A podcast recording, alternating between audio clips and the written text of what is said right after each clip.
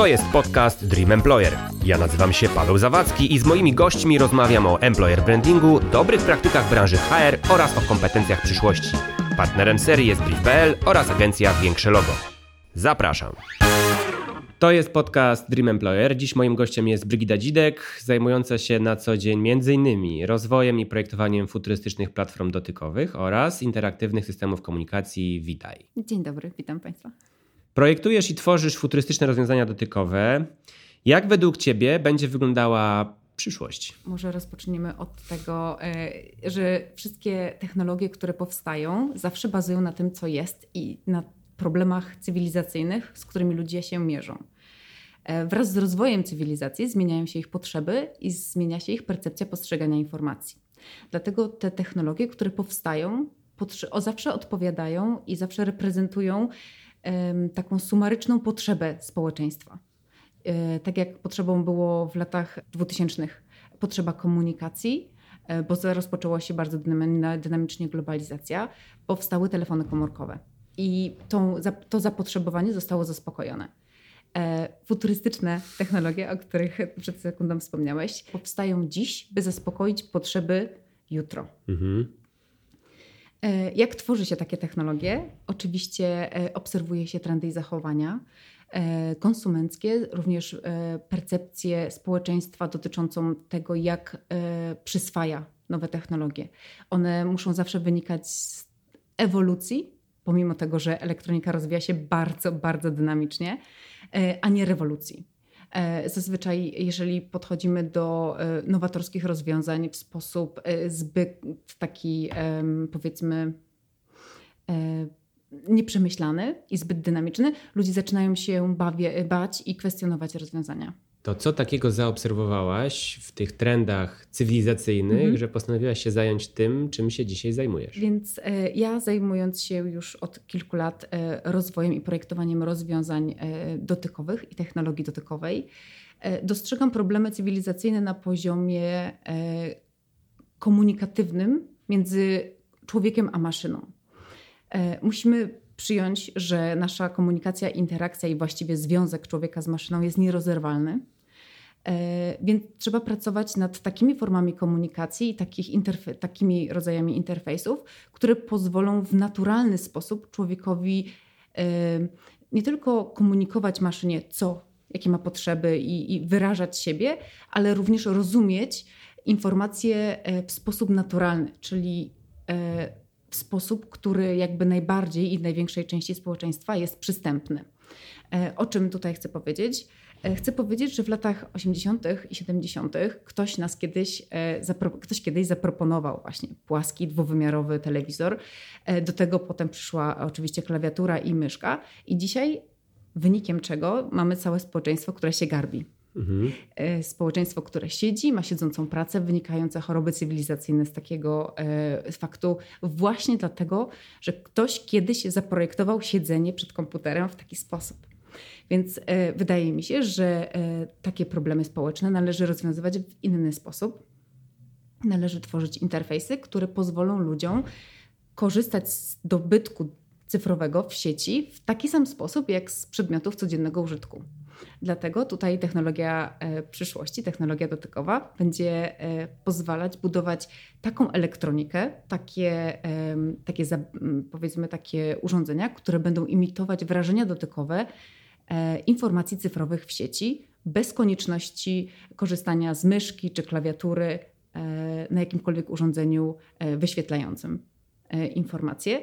Tutaj oczywiście naturalnym etapem będą wyświetlacze trójwymiarowe, które pozwolą nam właśnie e, na taką naturalną interakcję z, z, zarówno z przedmiotami, które będą przedstawione już nie w 2D, ale w 3D, co pozwoli większej części społeczeństwa, która dzisiaj wpada do koszyczka humanistów i twierdzą, którzy ludzie twierdzą, że nie lubią matematyki i nie widzą, nie mają e, zdolności e, takiej percepcji przestrzennej, e, rozumieć dane, z którymi pracują. Często uważamy, że największym błędem i największym problemem analizy, właśnie nawet na poziomie akademickim i albo już nawet licealnym, jest to, że niektórzy studenci nie potrafią analizować danych z tabelki Excel. Więc mhm. wyobraźmy sobie, jeśli e, będziemy mieć wykres czy e, tabele i dane, bardzo e, przedstawione w sposób trójwymiarowy, tak jak kuleczki powiedzmy w basenie, które trzeba będzie łatwo uporządkować albo zrobić z jakieś ciągi logiczne,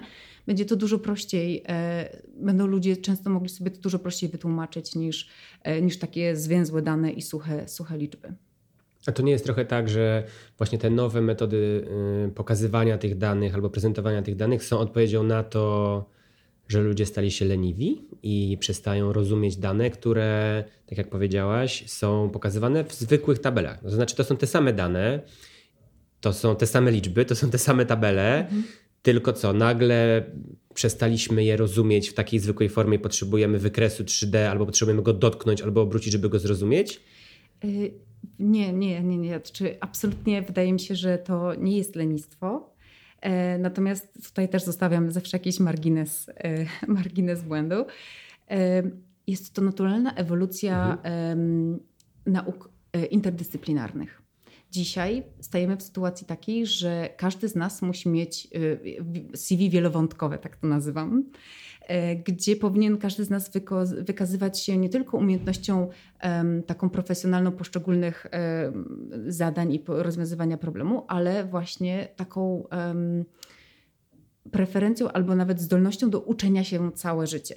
I właściwie zmiana jest jedyną stałą. Mhm. Tak to właśnie cytuję, cytuję zachodnich um, futurologów.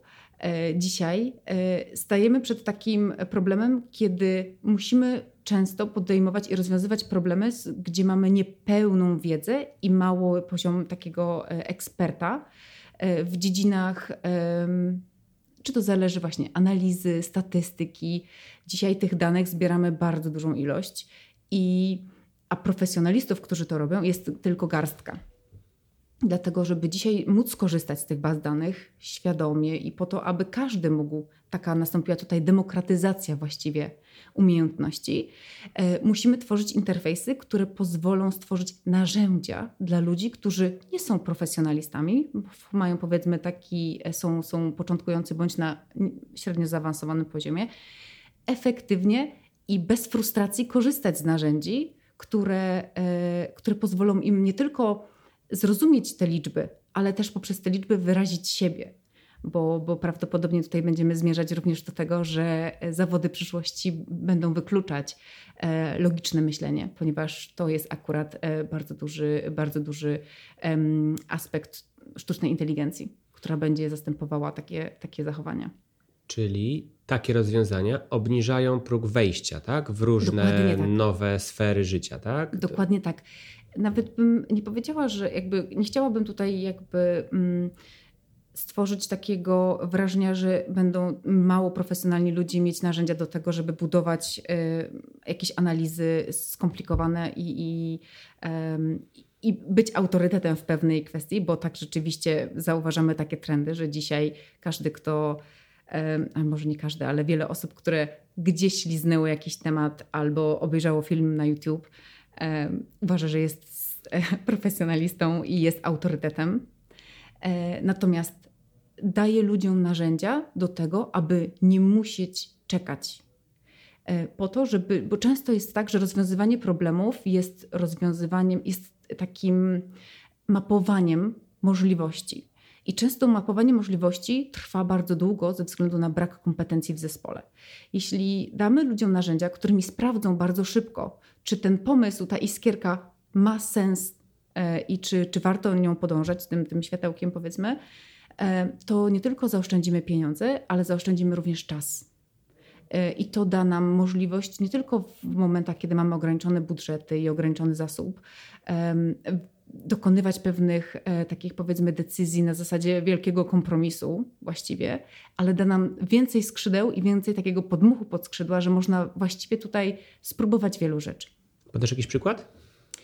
E, no myślę tutaj o badaniach, zwłaszcza nad nowotworami to jest e, zupełnie medycyna i e, problemy społeczne, które wynikają właśnie ze zdrowia, z ochrony, z edukacji, e, potrzebują takich powiedzmy przełomowych projektów, które dzisiaj, wydaje się, które dzisiaj wydają się nam zupełnie śmieszne bądź absurdalne, ale tylko badając absurdy dochodzimy do nowości.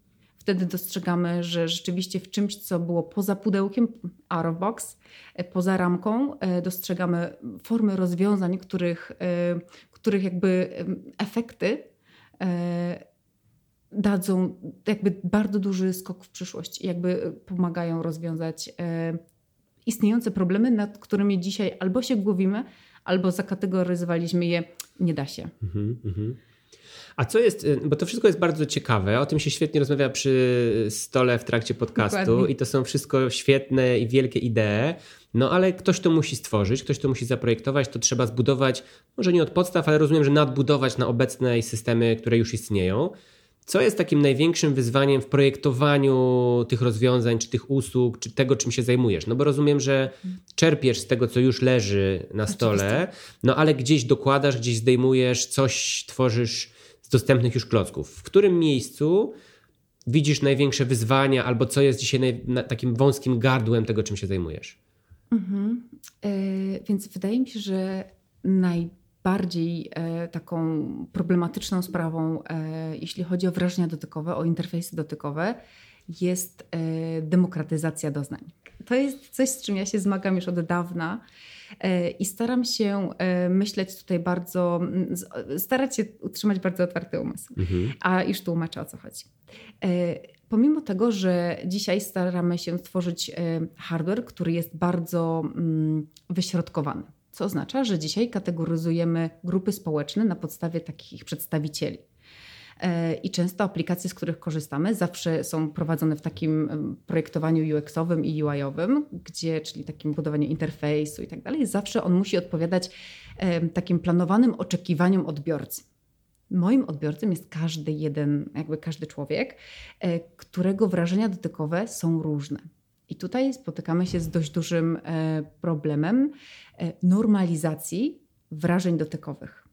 To oznacza, że ja muszę zaprojektować wrażenia guzika, klawiatury, slidera, te tekstury, która będzie wyrealiz- pro, pro, budować e, takie iluzje dotykowe, które będą jak największej grupie osób przypominać to samo. Czy wyobrażasz sobie, że jest możliwa taka sytuacja, w której twoje rozwiązanie, czy wasze rozwiązania, oczywiście tobie życzę jak najlepiej, ale rozumiem, że będą powstawały ale rzeczywiście takie, takich firm powoduje, że ja biorę telefon, laptopa lub jakieś urządzenie, oglądam sobie ubranie i mogę dotknąć jego faktury?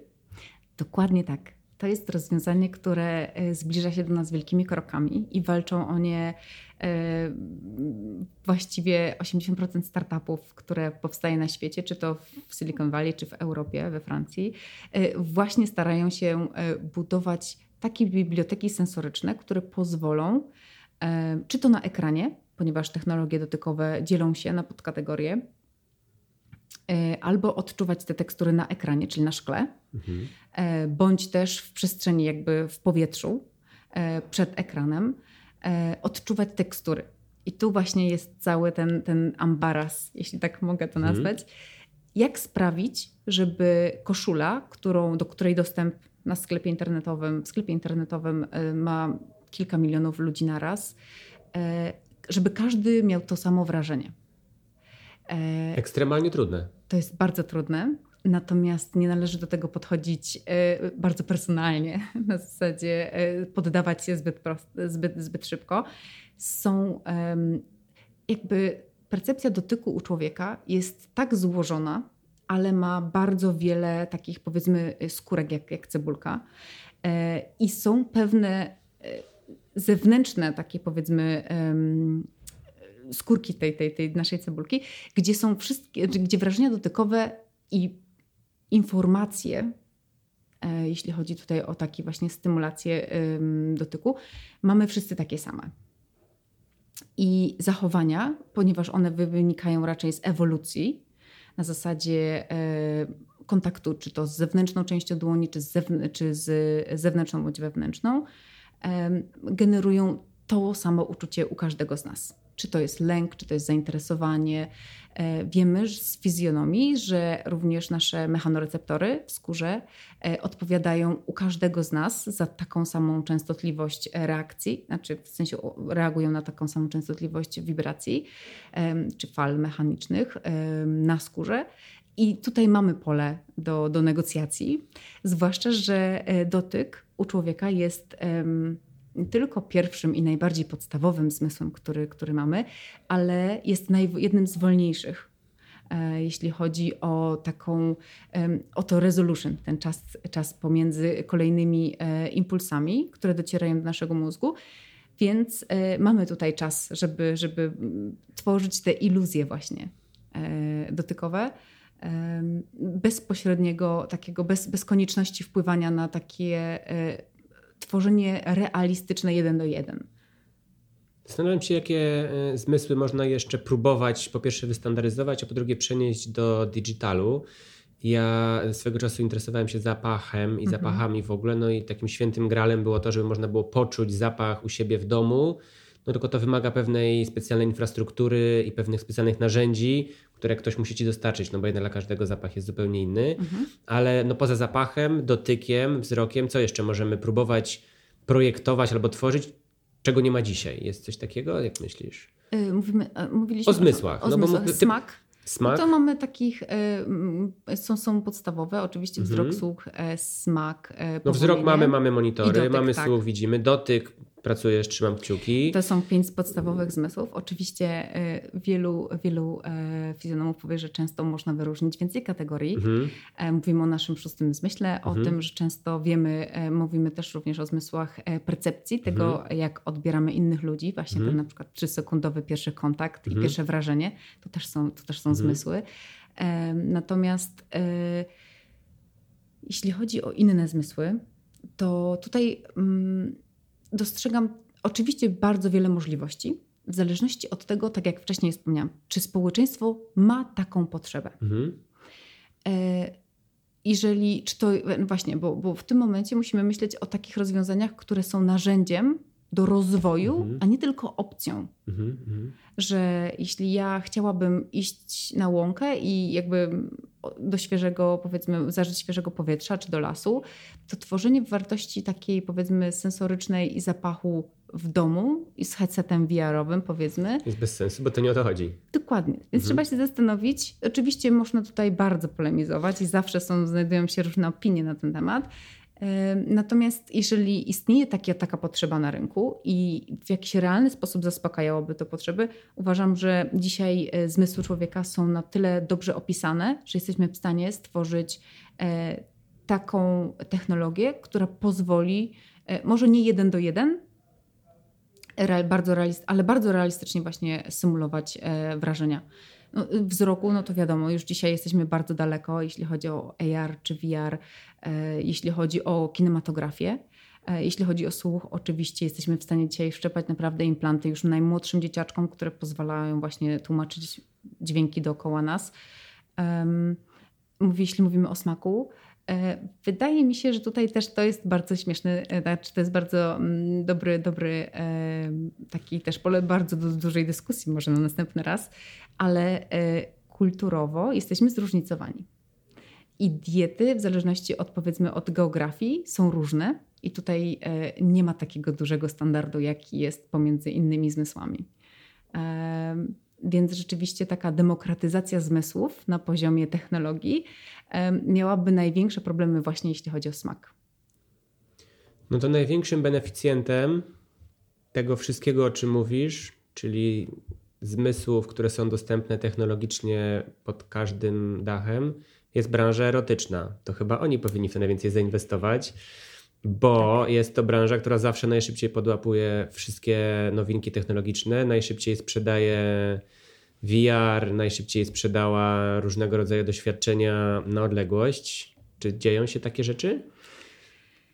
E, ale rzeczywiście. E, no bo jak myślę sobie o tym, która branża miałaby najszybciej i najłatwiej sprzedać swoje mhm. doświadczenia czy interfejsy dotykowe z fakturą, ze smakiem, z temperaturą i ze zmysłem wzroku i słuchu, no nie wiem, może internet tak. mnie zepsuł, ale gdzieś tam myślę sobie, że to będzie branża erotyczna, tak? Ja myślę, że tak. W wielu, w wielu przypadkach, yy, nawet zwykłych aplikacji takich na telefon, e, branże właśnie hedonistyczne są kategoriami i to jest tak jakby taki pierwszy, e, market, taki powiedzmy pierwszy ryneczek, na którym zazwyczaj testuje się aplikacje. To są właśnie te early access e, użytkownicy, gdzie testuje się rozwiązania, testuje się właśnie oprogramowanie, prędkość, logikę całego, całego oprogramowania.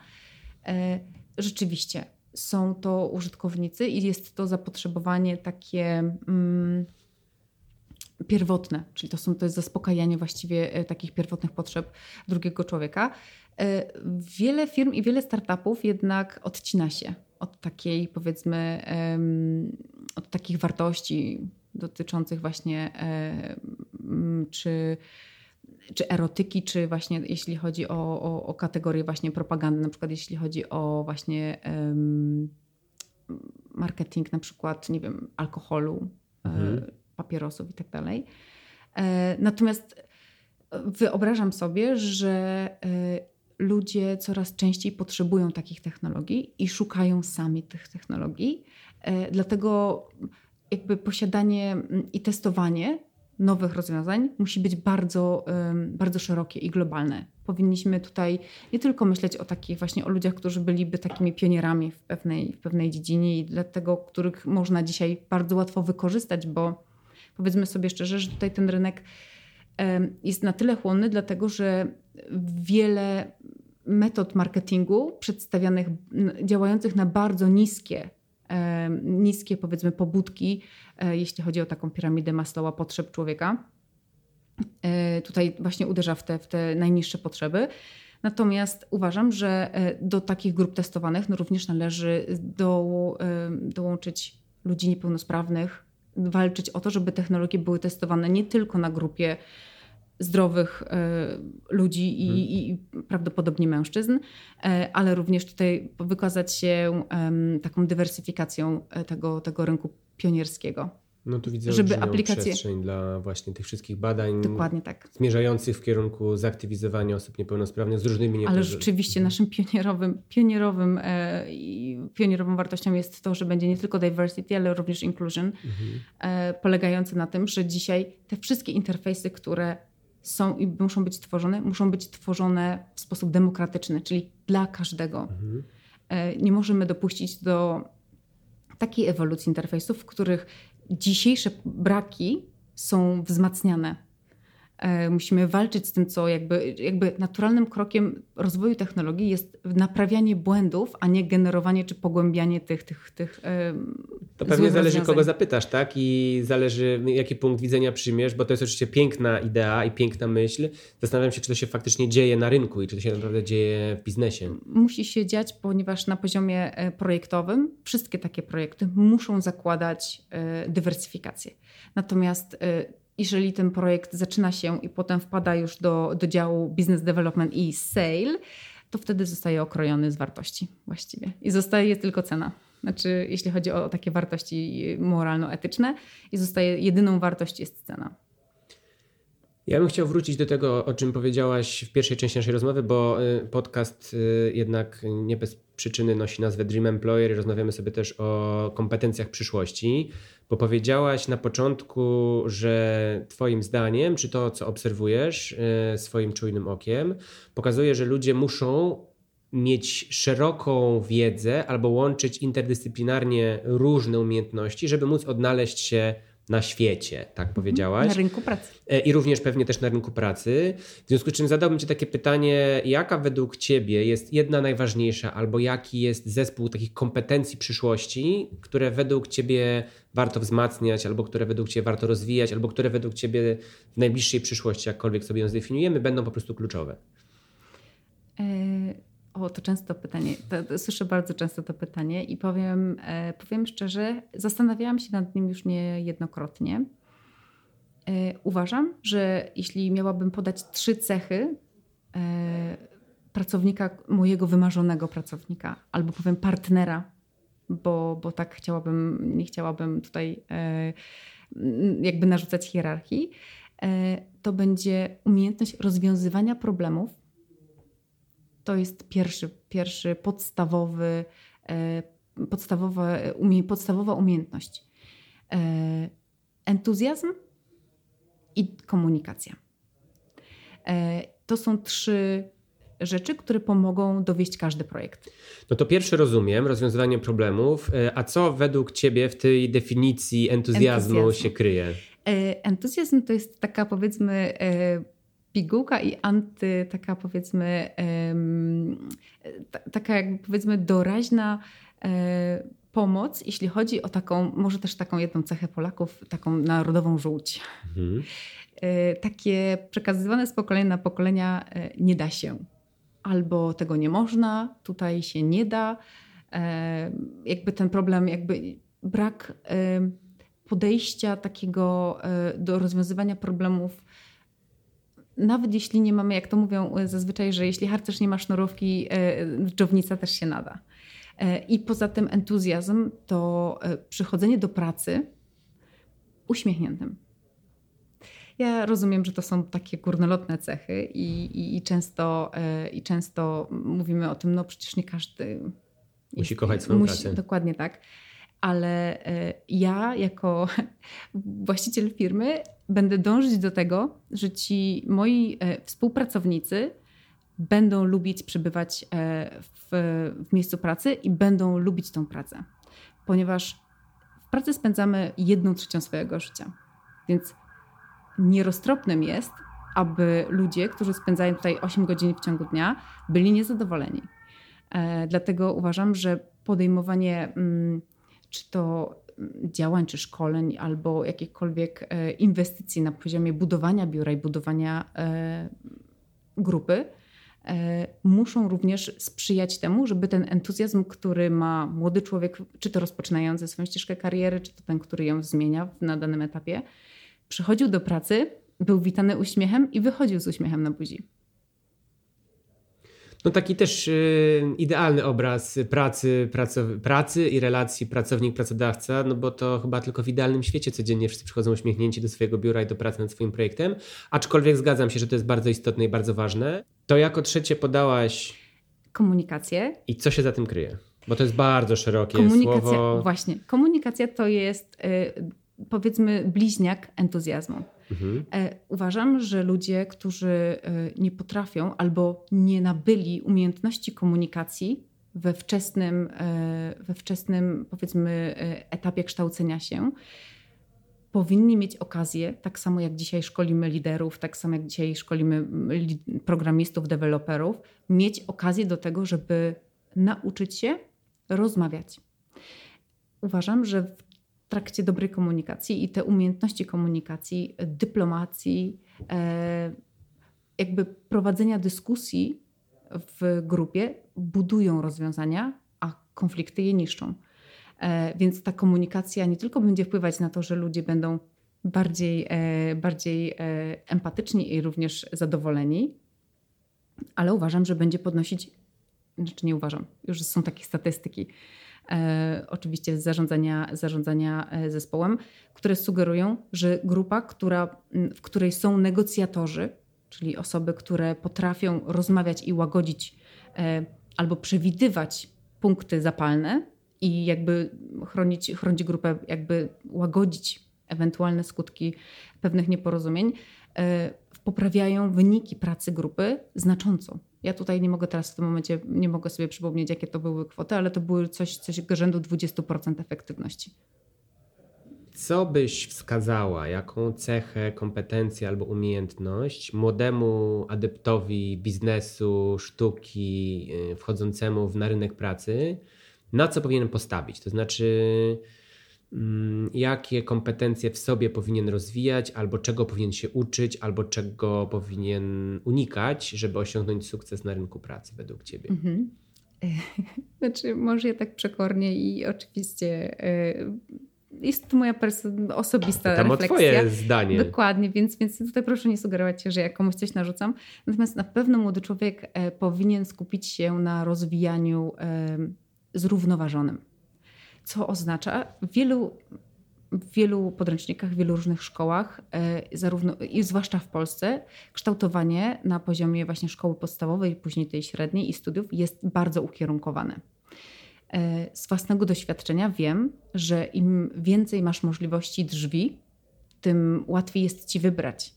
E, że jakby pozostawianie sobie jednej opcji wyboru zawsze wzbudza niepewność i taką i stres. Jest stresogenne e, i frustrację. Jeśli cokolwiek nam się nie uda w tej jednej rzeczy, to później bardzo często z zawodowego gruntu przenosimy to na relacje rodzinne, domowe, osobiste. Więc uważam, że dywersyfikacja umiejętności, zarówno takich społecznych, czyli softowych, dzisiaj tak, to, tak je nazywamy, zarówno e, programistycznych, czyli rozwijanie swoich zdolności logicznego myślenia, są podstawowe, żeby móc w jakimkolwiek zawodzie odnaleźć się za 5, 10 i 30 lat.